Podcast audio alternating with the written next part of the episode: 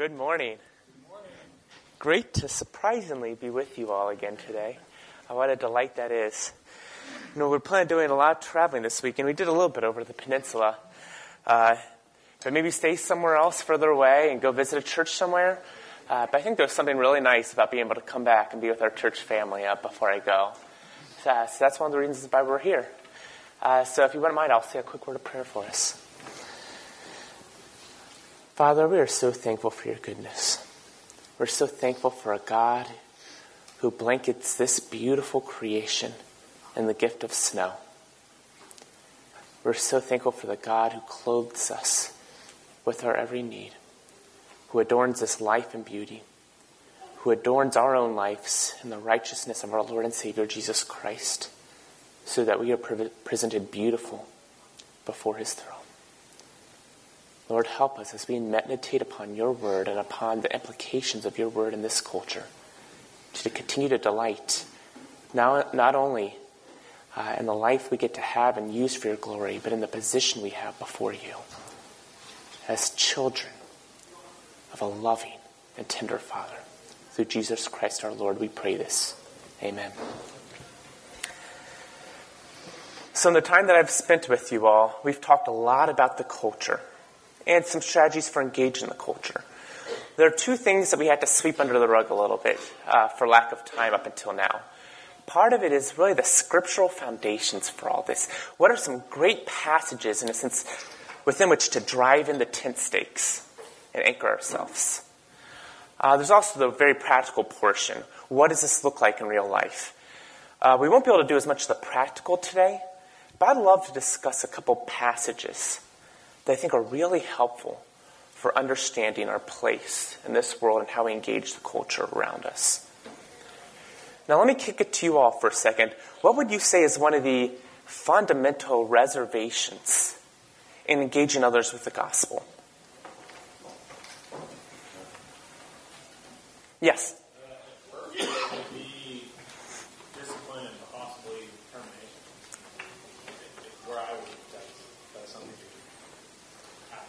Yeah. Discipline, of possible termination. Yeah. Yeah. Is that what you're seeing over there too? Well, I mean, maybe not necessarily work, termination of my work, but I feel amongst my peers, um, when you kind of bring up the gospel, there's eye rolling and, and a serious distaste for, for any of his messages. Yeah.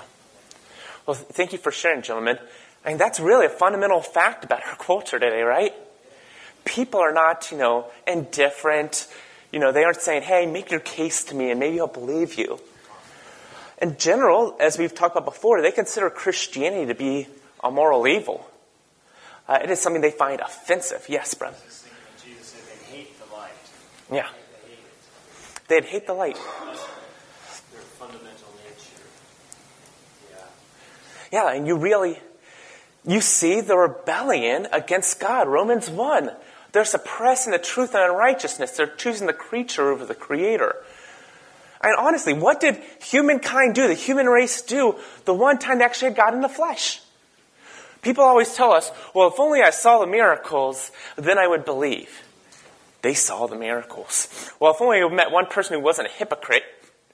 They met the one person ever who wasn't a hypocrite. Crucify him.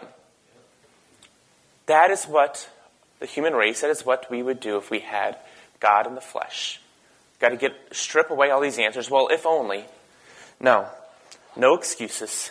The fact is, we are by nature at war with God. And when his son came into this world, he was the recipient of our warfare. And yet, thankfully, thanks be to God, he declared a message of peace. It's scary. There's stigma, especially in certain areas, and I think this is one of those areas, the stigma is particularly large uh, because there's really a whole different religious setup here. Uh, this whole like, kind of neo-paganistic religion is particularly strong in areas like the Northwest, which means it's not just that people are kind of undecided or don't really know what's going on. Usually people are quite strident. I mean, we have religious rallies in Olympia all the time, not the sort of religious rallies we'd prefer. Uh, maybe the sort where they'd be wearing masks and, you know, breaking windows. But it's religious rallies nonetheless. Yeah. the procession of the species? Yeah.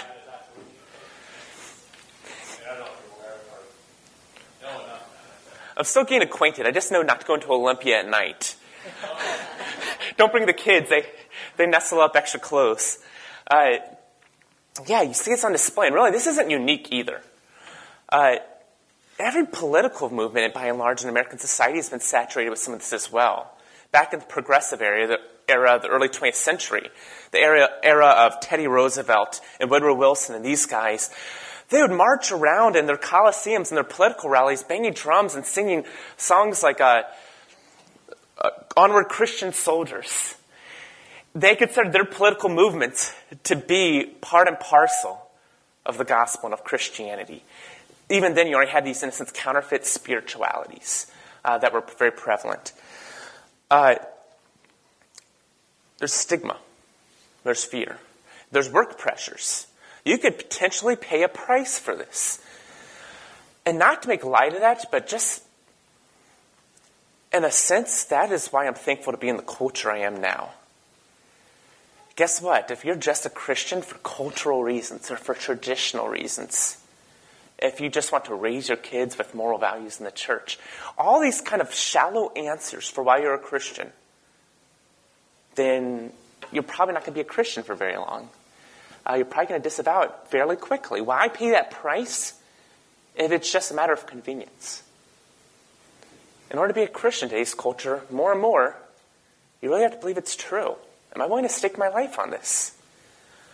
Am I willing to face these pressures? In the chaplaincy, we get this quite a bit too. We're not allowed to proselytize officially. Now, I've talked about ways in which I kind of get around that. Get them to ask me the questions and have those conversations and those relationships that invite these conversations. But even so, at some point, it would probably be fairly easy for some of these people I counsel. Uh, one couple I counseled last week, you know, we've been talking long enough. We've dug through a lot of your dirt. You guys are actually pretty stable now in your marriage. I'm pretty confident you guys are going to survive, probably for the rest of your lives as a couple. But frankly, I'm not satisfied with that. Uh, I think you need to dig your lives deep down and uh, dig them into something that's true and substantive that you can root your lives in so you not only survive but thrive. So next time, let's talk about Jesus and who you think Jesus is uh, and why. And I'm going to give you the microphone and I'm going to pepper you with questions. I want to hear what you guys have to say. I just don't want BS answers anymore. I don't want uh, lighthearted answers anymore. I want you to honestly wrestle these things because these things are worth wrestling over.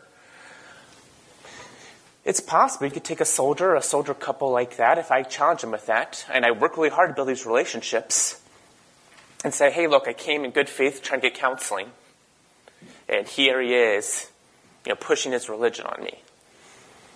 I think all of us more and more are going to face that pressure. What if? It takes one person saying, this person is a bigot. That could be your job. Uh, there is a lot of fear here. Uh, there's a lot of stigma here. And also, mean, the fact of the matter is, are any of you able to save anyone else? I don't know about you, but I always get my identif- identity confused between servant and savior.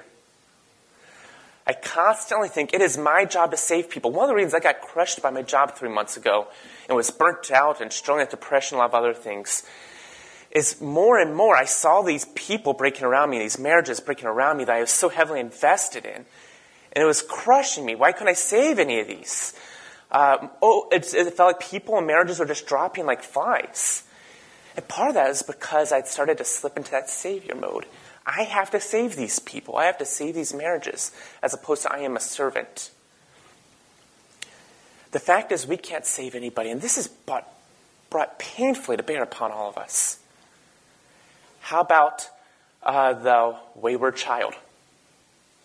How about the loved one who is incredibly sick and might not get better? Over and over again, we face these horrible situations that we just can't control. These are heartbreaking. I remember when I became a Christian in high school, there was a girl who committed suicide in my senior year. And I kind of felt responsible. I hardly knew her. I considered myself the missionary to my public high school in one of the most progressive areas in the country. I was like, I missed her. Uh, one of my best girlfriends died at age 20 of ovarian cancer. And during my spring breaks from college, I'd come home and visit her as she would kind of waste away and just care for and love on her. I tried to share the gospel with her. Uh, it was the first time since my broken childhood, I think, that I'd shed tears when I went to her funeral. My parents flew me home for one night. It was actually the night we caught the DC sniper about 15 minutes from our house. Not us personally, other people did. But uh, I broke down for about one minute at her funeral, and then I tightened it back up. I was still emotionally stunted. Uh, but I remember having a dream maybe about a year later, and I really struggled. I sank into a deep depression at Calvin after that for about a semester. Uh, as a creature of the night, probably two dozen all nighters, all my grades just tanked. Uh, nobody understood. Uh, I remember having this dream, really a nightmare, in which uh, I had this gal in my arms, and I was like walking along some path at Nightway, and I was crying and screaming out to people, you know, someone help, someone help, someone help. And I would talk to her and try to comfort her, and then there would be no one there to help. And that's kind of how the dream ended. I've had a lot of really messed up dreams, by the way. You guys probably have too. I, that sense, that overwhelming sense of helplessness. And it says it feels like your soul is just being maimed by these things. And we face that with outreach too. Why can't we save the people we love? Why can't we save anybody? One of the lies I think has been perpetuated for a long, long time is that only if you have the right script, the right argumentation, if you just lead them down the Romans road the right way, then you'll be able to save people. You'll be able to win their souls for Jesus. You could be the next Billy Graham, even though if you listen to him, really, his preachers, in many ways, remarkably ordinary, in my mind. Jonathan Edwards, he always called revivals a surprising sovereign act of God's grace. It had nothing to do with you. It was a total surprise. The term revival service would have been completely foreign to someone like Jonathan Edwards. Revival is what happens when through the ordinary preaching, uh, ordinary administration preaching of the means of grace, people come to know Jesus in mass numbers.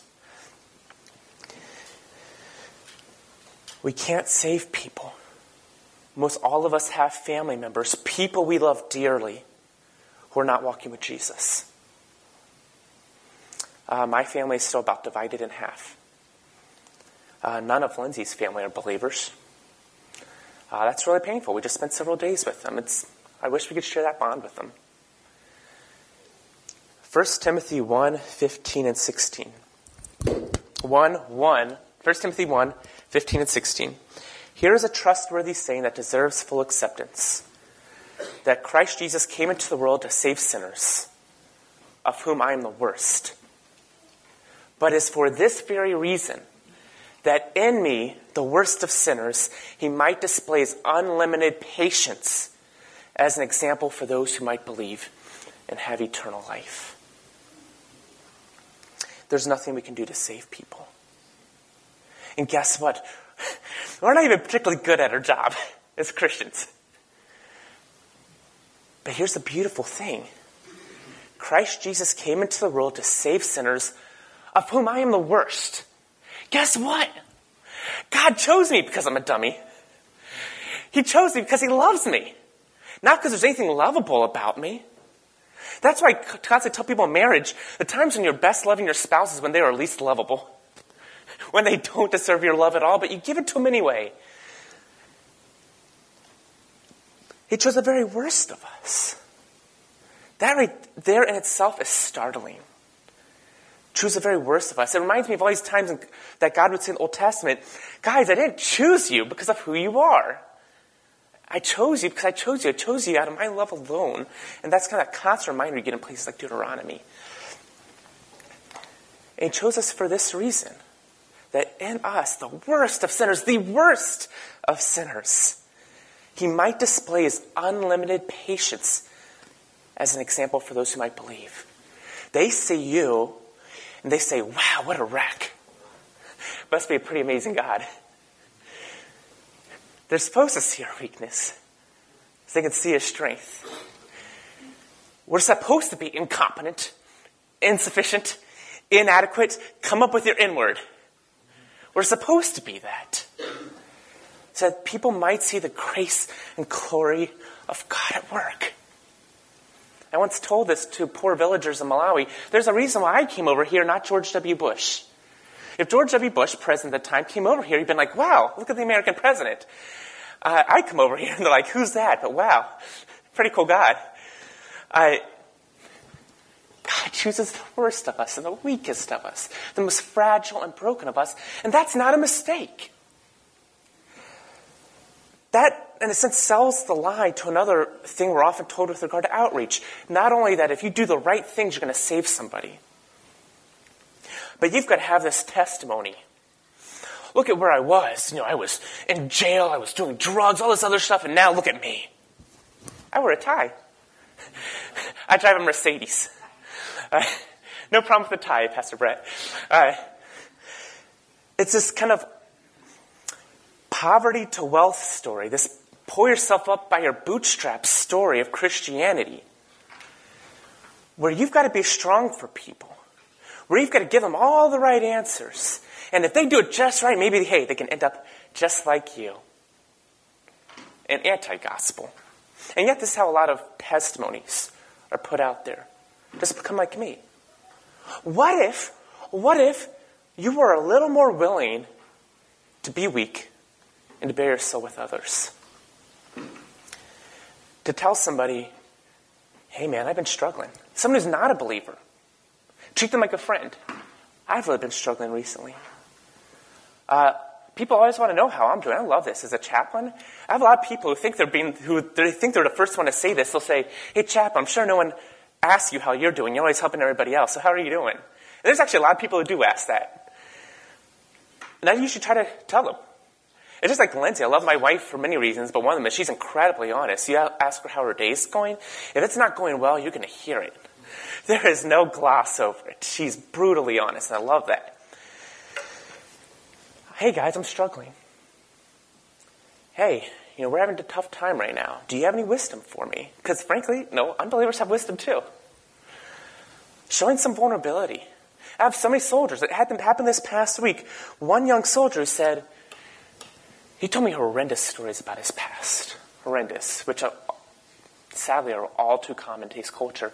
He said, one of the reasons why I knew I could finally come to you, and I haven't talked with anybody else about this since I've become an adult, is because I know you share some of these experiences. You've told me some about your past. And because of that, I feel like I can talk about mine. I don't think it is surprising how many soldiers have come to me based upon that, and why my counseling is usually double that of the other chaplains. It's not a point of pride for me. It's not because I'm a, an expert at counseling. I'm not. I'm, I'm new, usually learning new things through Pastor Brett and uh, Chaplain Fari as they're counseling me. Uh, I'm learning new things all the time. It's the vulnerability factor. Here's something we can finally open up to. And I think most of our coworkers and neighbors are the same way. They're desperate for someone to talk to. Just talk to about life. But 1 Timothy 1, 15 and 16 gives us permission to do that to be weak. I know Paul's got lots of great passages about this too. You know, the thorn in the flesh. Uh, one of the things I pray at the end of every counseling appointment is, Lord, I know I've said many foolish things today. In my foolishness, show forth your wisdom. I'm incredibly weak. In my weakness, show forth your strength. You know, this is Corinthians language. And I want my soldiers to hear that too. By the way, I've never been turned down in these counseling appointments to pray with a soldier afterwards and virtually all of them are, are non Christians. We're supposed to be weak. That's part of the answer here. If you're thinking you've got to do A, B, and C, and D, and somehow you'll win them, you're wrong. One of the mistakes we often make in that too is that we often think it's a matter of mere intellect. They just need to be educated. If only they understand our proofs for creation, our proofs for the resurrection, then they'll believe. And that's where a lot of the arrogance often comes from because we've turned it into an intellectual distinction. You know, a lot of our counterparts in other evangelical circles are way too emotionalistic. And so they're always putting an emotional sales pitch on people, and, you know, you just got to have faith, and usually it's all tied to experience. Uh, and if you don't have that, then obviously you're not faithful, and obviously, you know, it, that can be arrogant too. but we can do that too intellectually. We actually work really hard on loving God with our minds. Uh, and we sometimes get this confused. Remember, the difference is not between, you know, smart and ill informed, it's not Republican, Democrat, uh, it's not homeschool, public school. We draw all these incredible lines, especially the culture wars over the last 30 years or so. Belief and unbelief. Those who have been saved by grace through faith in Christ, and those who need to be saved by grace through faith in Christ. And guess what? We're right there with the people that we're loving who are not believers. They're broken, right? Sometimes they don't realize it, but they are. Usually you can expose it with a little bit of conversation. Are we broken too? Which is why those testimonies can be so seditious. Hey, don't worry, guys, you get on this side of the divide. Don't worry, you won't have to take up your cross and follow after Jesus the rest of your life and wage war against your soul, which is always waging war against God as His Spirit is at work with you, within you. Those who are saved by grace through faith in Christ and those who need to be, need to be. Two bonds of brokenness we share with every other person sin and suffering. That means we have an immediate contact point with every other person in this world. I can relate to them in terms of sin. I can relate to them in terms of suffering. Where we can't relate is grace. But if we do enough time talking about the former two, usually we have a better time talking about the last part. The double bond of brokenness, sin and sin and suffering, gives you an entrance point into every single person's life. And usually, if you are engaging those types of issues, they come asking you about grace. What is, what is our hope? So that's one passage I cling to. That's one passage I need to remember day after day after day because I constantly keep trying to sit back in a savior mode. I wish I didn't. I do that with my soldiers. I do that with my wife. I do that with my kids. It is arrogant. It exhausts me. It disappoints those I'm trying to serve. And I'm no good to anyone else because I've forgotten my place. He chooses the worst of us. It's no surprise that then in verse 17, Paul breaks out into praise. He gives one of these great, uh, to kind of to God be the glory uh, remarks, where he's just effusive in his praise. Because he's the worst of sinners, too. He murdered a man, and that's pretty bad. Uh, and now he's going to die for the Savior who died for him. So we are insufficient, incompetent, inadequate. But that is no reason to grow cynical. It's amazing how cynical we can be as Christians. What, what, right do we have to be cynical? So many people out there are cynical and they are dark and nihilistic, meaningless in terms of how they think about life. And they, they brood and it's poisonous. And yet you often see this within the pews as well. We get really, really cynical. You know, back in my day, it wasn't like this. I told Chaplain Fari recently, you know, like, both my wife and I, with our backgrounds, like, there's times where we just wish our family could be like that Americana family of the 1950s. Like, we just want to be in a neighborhood where everyone's not getting divorced. Maybe one or two. We wish the things that used to be exceptional were still exceptional. And that our kids would be strong, mature, believing adults. Everything would be healthy. Like, we'd have a vast community around us.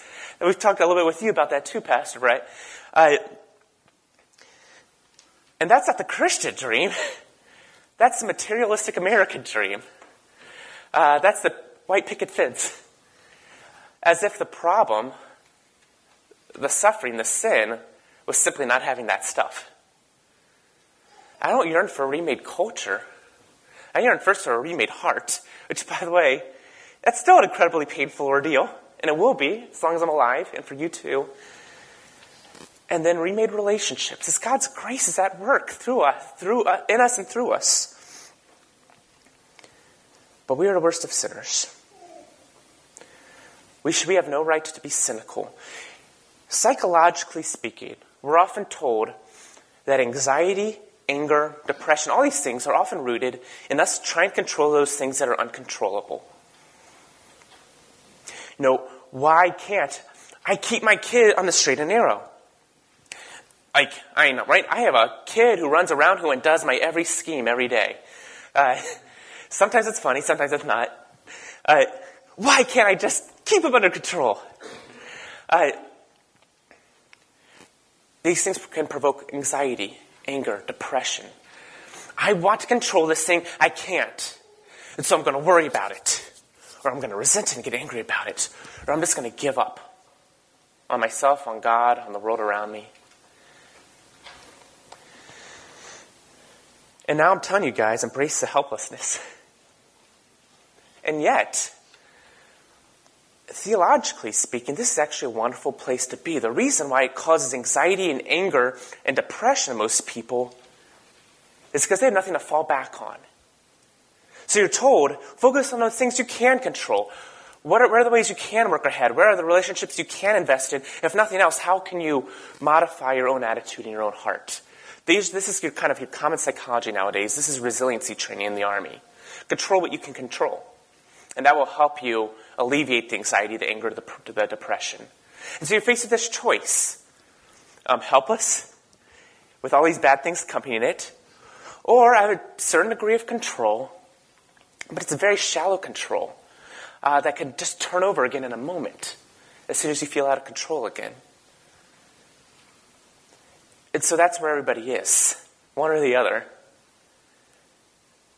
The reason why a lack of control and helplessness is so scary for them is because there's no order or control beyond that. We, of course, know different.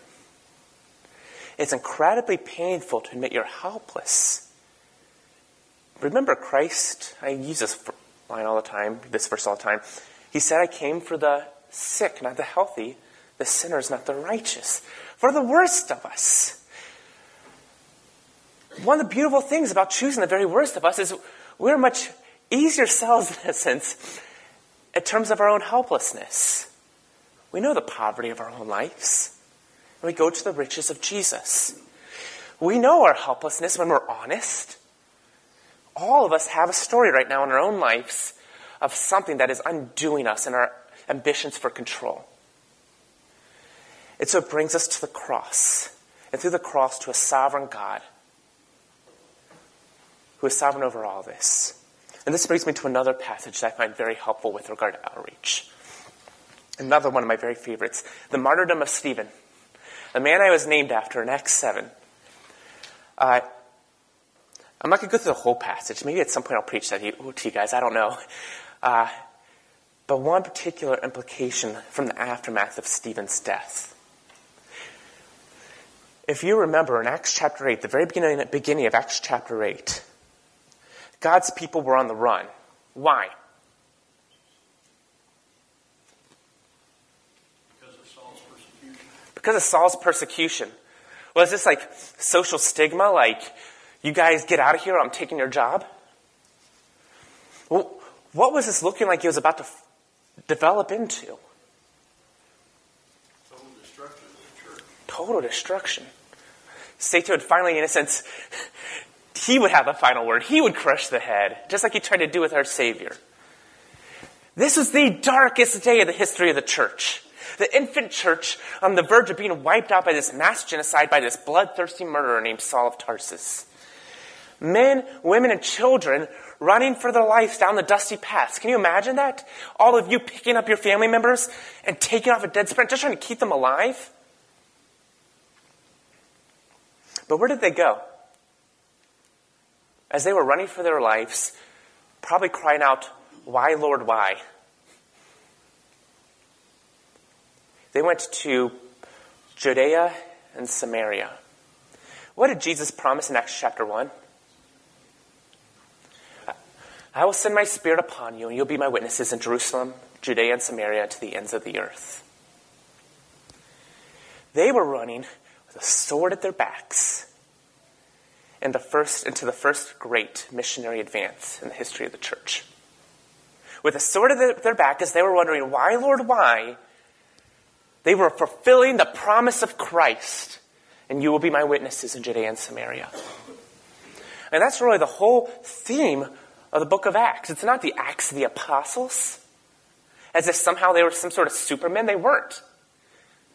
It was the acts of King Jesus as he was building and defending and preserving his church by his holy word and his Holy Spirit. The whole evolution of that book is that storyline, which coincidentally, because it's not about a bunch of supermen, that same storyline continues today.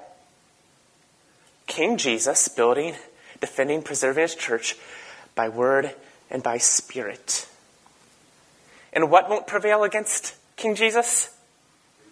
The gates of hell will not prevail. Not for a second. We are helpless. Our God is invincible. Don't for, think for a second that he's ever deterred, that he's turned to the left or to the right, that somehow he is failing. I'm prone to believe that. I'm prone to believe that when I think about the, my mess of a heart, when I think about the, my upbringing, when I think the way, about the ways in which I fall short as a husband and father, I'm like, well, clearly God's not doing his part. but that's not true. We so often try to read God through the lens of our feelings and our circumstances. We start with what we don't know. What are you doing here, God? And work our way back up to Him. Now, where are you? As opposed to saying, hey, we do have God's Word. We can know His character, His heart, His works and ways throughout history. Most importantly, what He's done on that cross. And we start with what we do know and work our way back down to what we don't know. Say, okay, I don't get what you're doing here. I don't get, for example, why at this particular moment, at this particular stage, this is when I leave Lindsay and the kids. We have our theories, our worldly theories. Uh, but why now? I don't know. I didn't pick the dates. I didn't pick the times. And people like to blame the army, but ultimately, it's not ultimately the army either. It's the president who ultimately authorized this particular mission, but that's not him. It is God who moves armies. It is God who raises up leaders and casts them down. What do I know about my God that will anchor me through all these circumstances? What we often perceive to be setbacks. Why aren't my kids walking with the Lord? Or what a lot of kids are asking nowadays, why aren't my parents walking with the Lord? As we're struggling with these things, why can't I save this person I care about? Why is this marriage seemingly dissolving right before my eyes? I can't do anything about it. You know what? What do I know about my God? He is sovereign in all things. A sovereign in all things. Will he ever lose a battle? Will he ever cry mulligan? He does not make mistakes. This is a cliche until you realize how broken and messed up you are, and then this is life itself. This is what our God is doing. Why can't we go out there and say, hey guys, I have wounds too? I'm bloody just like you. But if anything, our God also knows wounds. He, he bore them. And He can also bind them. So let's take our wounds to Him together. We're there together. This is one of the advantages, I think, of having grown up in this culture. Lindsay and I often talk about. You know, I grew up in the Berkeley of the East Coast. Uh, she grew up in Seattle. I could say the Berkeley of the West Coast. I'm not sure Berkeley necessarily has anything on Seattle. Uh, we grew up in environments very, very hostile to the gospel. Lindsay then went to one of the most radical colleges in the country. As a baby Christian, very little under her belt, didn't know what the word theology meant. Uh, any of the big fancy terms that SOPCers like to use. Uh, and being in those environments and growing up amidst those, we see how God is at work in this sort of culture. We're not losing our culture. For those of us who are raised in it, we already knew this culture was here, and God is working in it through it just like He has every single other culture, in every single other time. Our God is sovereign. We've got to hold these things together. When I look back on these particular passages, 1 Timothy 1, 15 and 16, Acts 7, going into Acts chapter 8, and seeing how God is at work. And through incredible brokenness, despite everything we see and we feel, I have hope. I have hope, and I'm ready to engage the next person. This isn't me at stake. It's amazing how often, how often I fear the wrath of man. How often when I'm counseling people, I'm like, oh man, did I just blow it? Uh, there's times I apologize at the end of a counseling appointment, like, I'm sorry it's taken till now to get to know you, or I'm sorry I feel like I'm missing something here. I'm sorry I feel like I just really misfired this time around. Uh,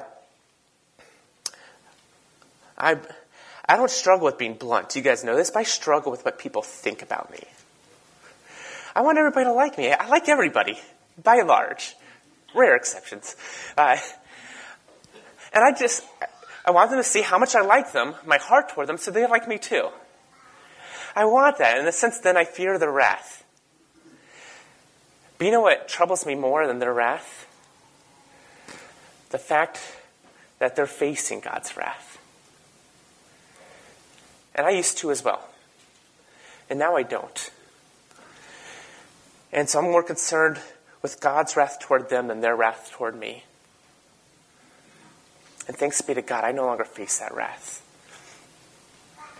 Now, that said, we have a couple minutes left. So I've given you two passages and why I think they're both so important. A few resources that I've relied upon a lot for some of these lectures, but also for a lot of my counseling. The one, I've mentioned it before.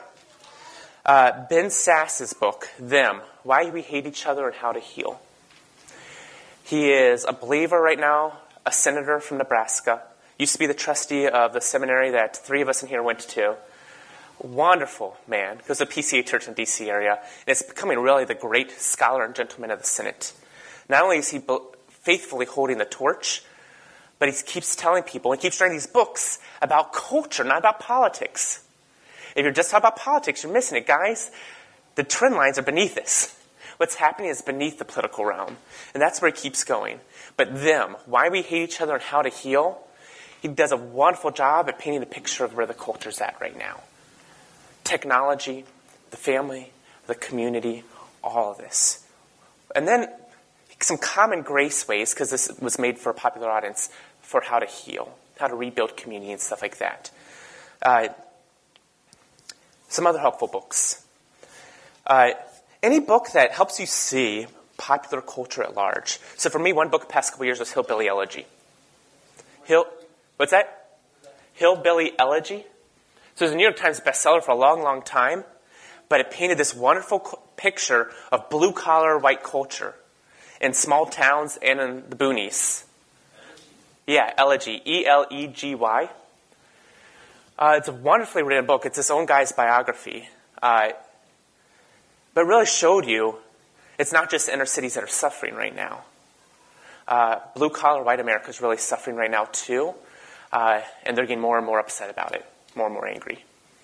Uh, and so that was really helpful for me because I was living in Wisconsin at the time in 2016, and I was very convinced I knew how that election was going to end up, and I was wrong. Uh, and I better understand why now. Uh, again, cultural. It's not political. It's cultural. Another really helpful book. Yeah.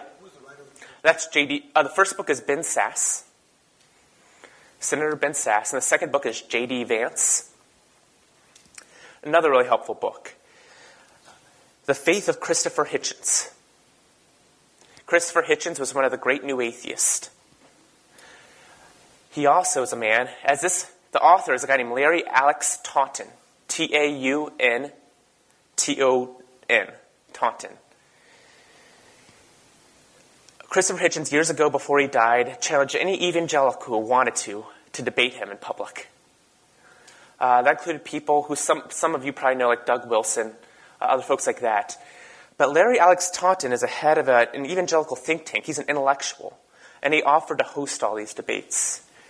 And so he and Hitchens started driving everywhere, and they became fast, fast friends. And so this book's all about their friendship. As Taunton is trying to lovingly, gently share the gospel with them. We have no evidence that Hitchens ever converted. And yet, the nature of their relationship is something beautiful. I think a great model for how we can do this.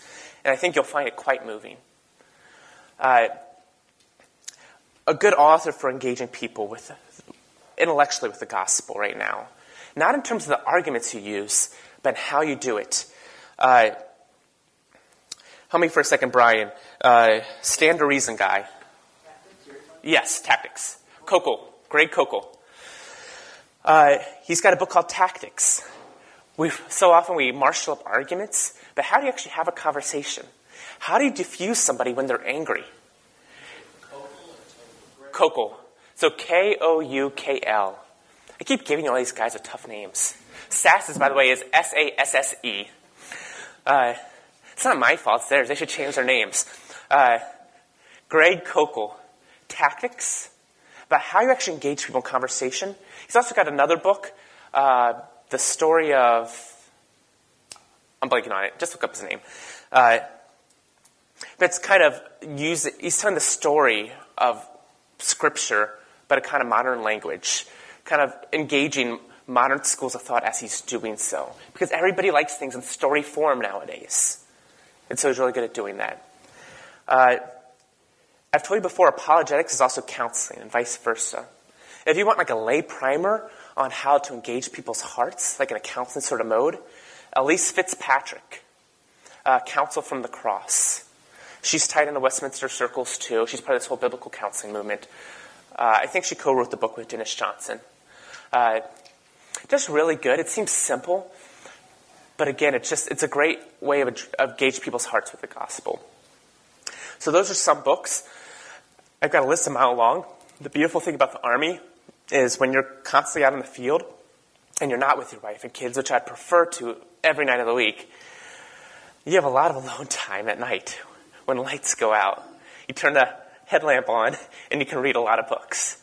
And so that's where a lot of this has been coming from. As I've been engaged with people day in and day out, I've had almost endless time for reading alongside.